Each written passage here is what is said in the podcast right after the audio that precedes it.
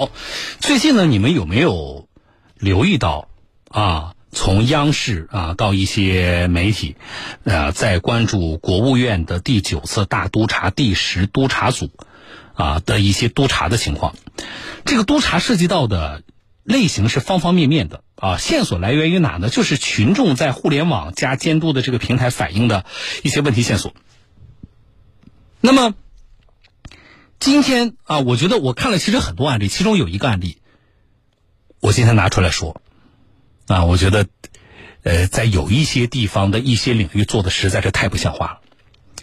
这个国务院的督查组呢，在梳理群众反映线索的时候，就发现说有群众反映，在武汉市中重型的柴油大货车如果想要上牌的话，其实大家想，哎，不管我是什么车，上牌还不很简单吗？你你找呃四 S 店代办也行，你自己去上牌也行，对不对？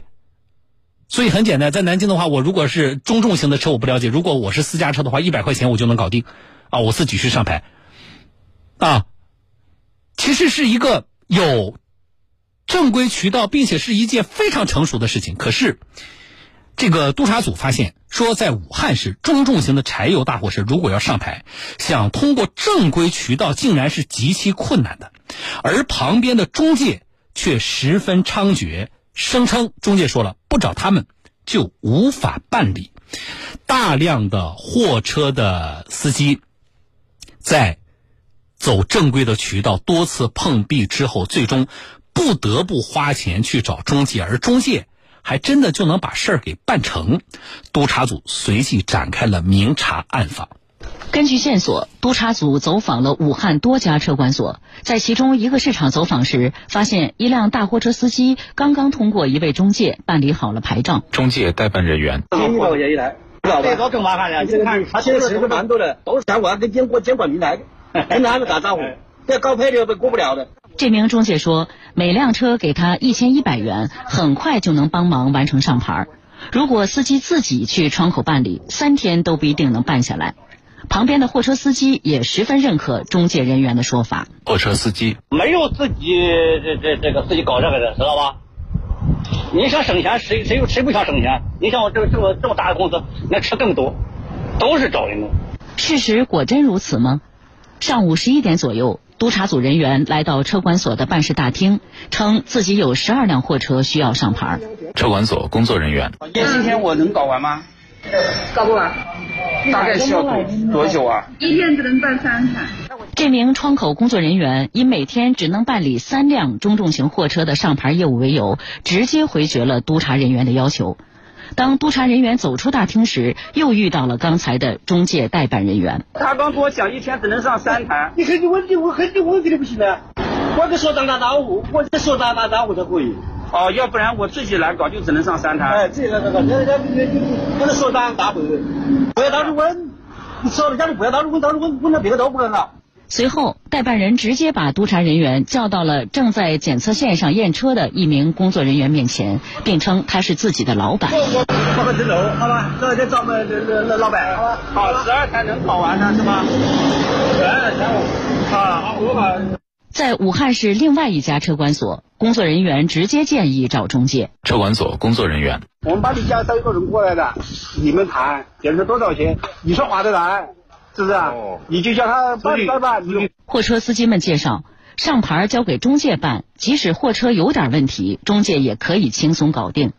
中重型大货车上牌，在武汉也可以只跑一次，但前提是得找中介。国务院第九次大督查第十督查组成员张德强：老百姓办牌难呢，呃，被逼着去找中介去办理。武汉市，呃，交管局这个牌照，呃，放，这是一放了之，管呢，没有管到位，这是他的一个主体责任。没有落实到位。针对发现的问题，督查组向武汉市公安局交通管理局进行了反馈。交管部门表示，全面接受督查发现的问题。武汉市交通管理局车辆管理所所长明刚：我们联合这个相相对应的这个这个行业主管部门进行一个综合整治，啊，确保老百姓在这个放管服里边能够得到实惠。这是国务院督查组的暗访过程，能用触目惊心来形容吗？各位，这是在武汉这样的大城市，这是不止一家车管所这样干。车管所跟中介到底什么样的关系？你觉得他们像是合作伙伴，对吗？所以触目惊心吗？而且从国务院督查组整个的暗访的过程来看，这样的情况恐怕不是才有吧？似乎双方的合作很友好。很紧密，很多媒体发的评论，我给大家读一读《新京报》的评论：中重型的柴油大货车上牌事关民生，容不得任何猫腻的存在。那么按道理来说，只要货车符合安检、环保等国家法定的标准，那么车管所在大货车上牌等这件事情上不能够有丝毫的推脱。而当工作人员说出一天只能办理三辆。车牌的时候，啊，他的操作显然就是违规的，这简直是荒唐，对吧？好，这方面我们国家的《道路交通安全法》明确规定说，交管部门的相关人员故意刁难、拖延办理机动车牌照的。要依法对直接负责的主管人员和其他直接负责人员给予相应的行政处分。与此同时，相关的公职人员如果滥用职权、玩忽职守，构成犯罪的，要依法追究刑事责任。那么，现实去看，给大货车上牌这种看起来很小的事情，却事关着一个个家庭的生计。很多时候，他们日常生活品质的高低就取决于这辆车能不能上路。因为很多货车司机都是贷款买车的，如果可以早一天让车上路，他们就能够多挣点运费，早一天的还清车贷。因此，这些事关民生的小事绝不能拖延。在这件事情里边，很多人质疑的是，中介的能量竟如此之大。那么，在平日里，他们到底祸害了多少司机？这些事情。都需要当地的有关部门依法彻查。啊，这是《新京报》的评论。我觉得，对于我们这些啊看了这件事情呢和武汉当地的我们的普通民众来说，除了啊我们要啊关注啊，比如说国务院的督查组啊，他们督查了这个啊不同的问题，我们还应该关注什么？我们。对于具体个案的各种整治过程和问责，恐怕老百姓也很感兴趣，恐怕公众也很关心。这里边不排除中介的那些代办人员上边有人吧？啊，那个那个人那个说了，我是我这个事儿，我可以直接找所长，我上边有人，这是吹牛还是真的？对于督查组暗访被抓现行的情况，是不是应该针对涉案人员开展最起码的调查程序？毕竟带着线索来的督查组，通过暗访所取得一系列基本证据，已经指向中介代办人员，恐怕所说非虚吧？为什么我到窗口了，你们的警官告诉我一天只能办三个，可是我去找中介，我十几辆车都能够上牌没问题？为什么我正常的按照正规途径，我到你窗口找警官办理，然后你直接就给我支到中介那里？是你们的警官跟中介有什么关系，还是你们车管所的领导跟中介有什么关系呢？督查组亲测在办事窗口遇到的这些事情，啊，督查组目睹了。啊，窗口的工作人员给中介推荐生意，是推荐生意。那么，中介说的上面有人，中介啊，是不是真的认识车管所的所长？是不是应该进一步的调查呢？否则的话，这个事情我们想不通啊！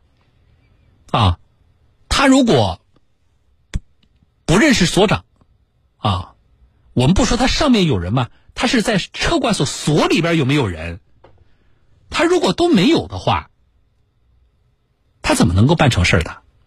这件事情如果没有车管所窗口的一天只给三个车、三辆车上牌的这个限制，如果没有车管所把我推到中介去，那么我可能还认为，哎，中介说他这是所长，他上面有人，这是中介在吹牛，对吧？中介在诓我，为了赚我的上一个牌一千多块钱啊，这个中介是坏人。但是现实的问题是，我是觉得你们在打配合呀，啊，你们在里应外合啊。那这个时候你就不能够让我相信说，仅仅是那个中介是坏人，仅仅是那个中介在吹牛。车管所的窗口的上牌限制，这种规定是谁定的？又是为谁而定呢？督查组的暗访之后啊。我们不仅，我们一定会看到的，什么综合整治啊，对吧？刚才那个武汉当地的，呃，什么相关负责人，啊，都已经表态了啊。我们这个我们是会看到的啊，他们一定会说我们整治。但是我们更关心的是，啊，暗访所指的具体事件和可能涉及的相关的责任人，接下来，啊，是不是能够有深入的调查和处理，以捍卫。